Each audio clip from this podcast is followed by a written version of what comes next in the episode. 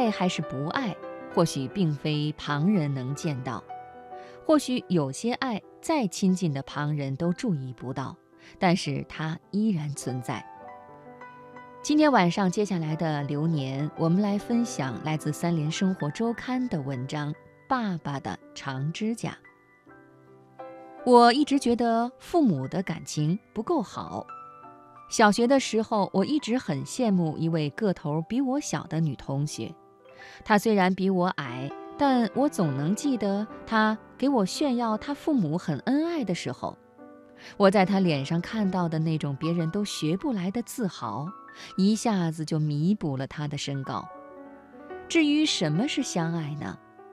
用我那位有些矮的小学同学的话来说，就是，即便已经结婚很多年，孩子都上小学了，父母还会在晚饭后在家里不足十平方米的客厅里搂腰跳舞。这不是说笑。有一次我去他家里玩的时候，真的看到了他口中所说的那种相爱。那种区别于我那毫无浪漫可言的父母的相爱，也怪不得这么多年过去了，我对这位小学同学妒恨到了，只记得他比我矮了。我也曾试图从父母的点滴生活中找出一丝所谓的相爱的故事，为了这个念头，穷尽了我童年的幻想，也不曾看到。他们会冷战，会争吵。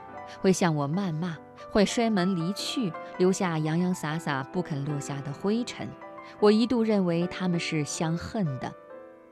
如果不是因为贫穷和我这两个甩不掉的累赘，他们早就恨不得与对方把关系撇得越远越好。遇见彼此的时候，他们大概也就是遇到此生的厄运与劫难了吧。后来。我也不太在意爱与不爱这种问题了，因为朋友的父母离婚的越来越多。我告诉自己，他们只要还生活在一起，还和我处在小小的同一个房子里，每天早上一起起床，一起刷牙，一个接一个的用着卫生间，我就不再纠结让他们永不分离的是贫穷还是爱了。高三的有一天，我和同伴坐在教室后头，你一言我一语地聊着天南和地北。同伴呢，他是天生的指挥家，话到了兴奋的时候，手便化作了他的另一张口，在空中比划着嘴里来不及道清楚的故事。我注意到他的指甲极短，肉芽抵住了指甲的出路，那是常年咬指甲以后无法掩盖的铁证。我试图以一个不咬手指的模范生给他说明指甲对一个女生的重要性。我说，在你生命最重要的时刻，也就是戴上婚戒的那一刻，没有指甲的光秃秃的手指头，该是一种多么影响心情的存在呀！我很快在脑海中想到了我妈的手，我妈的手指也是光秃秃的，她的手指甲倒并非是自己咬掉的。我记得我妈的大拇指大概是因为生病了，所以一直无法留长指甲，也是因为不好看，所以我妈的手上很少戴戒指。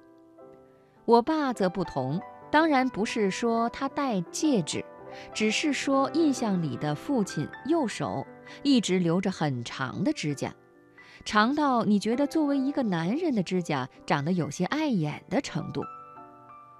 不过，我爸从来只留着大拇指上的指甲，这突然的察觉让我觉得有些好奇。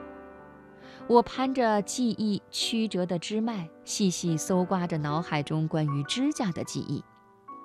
至于他是什么时候留起指甲来的，我想大概是从我妈的指甲生病了以后吧。刚刚没了指甲的那段时间，他总在抱怨。哎呀，没指甲摘菜真麻烦。从那个时候开始，无论之后他们怎样争吵、冷战、摔门，父亲也不曾断过他的指甲。他总是在我妈洗好锅、热好油之后，主动地将自己已经摘好的菜递给那个正生着气或者口中谩骂不断的家中最有权威的女性。然后再若无其事地离开。而那长长的又总是被菜汁染了色的指甲，却被他悄悄地藏在了身后。那个在别人看来不洁净、碍眼的存在，是父亲在温吞而平淡的生活中悄悄冒出头的给妈妈的爱。他又丑又脏。不起眼到连身为他们女儿的我，在这十几年的岁月中，也一直偏颇地质疑着他的存在。但他究竟在哪里呀？之前在，现在在。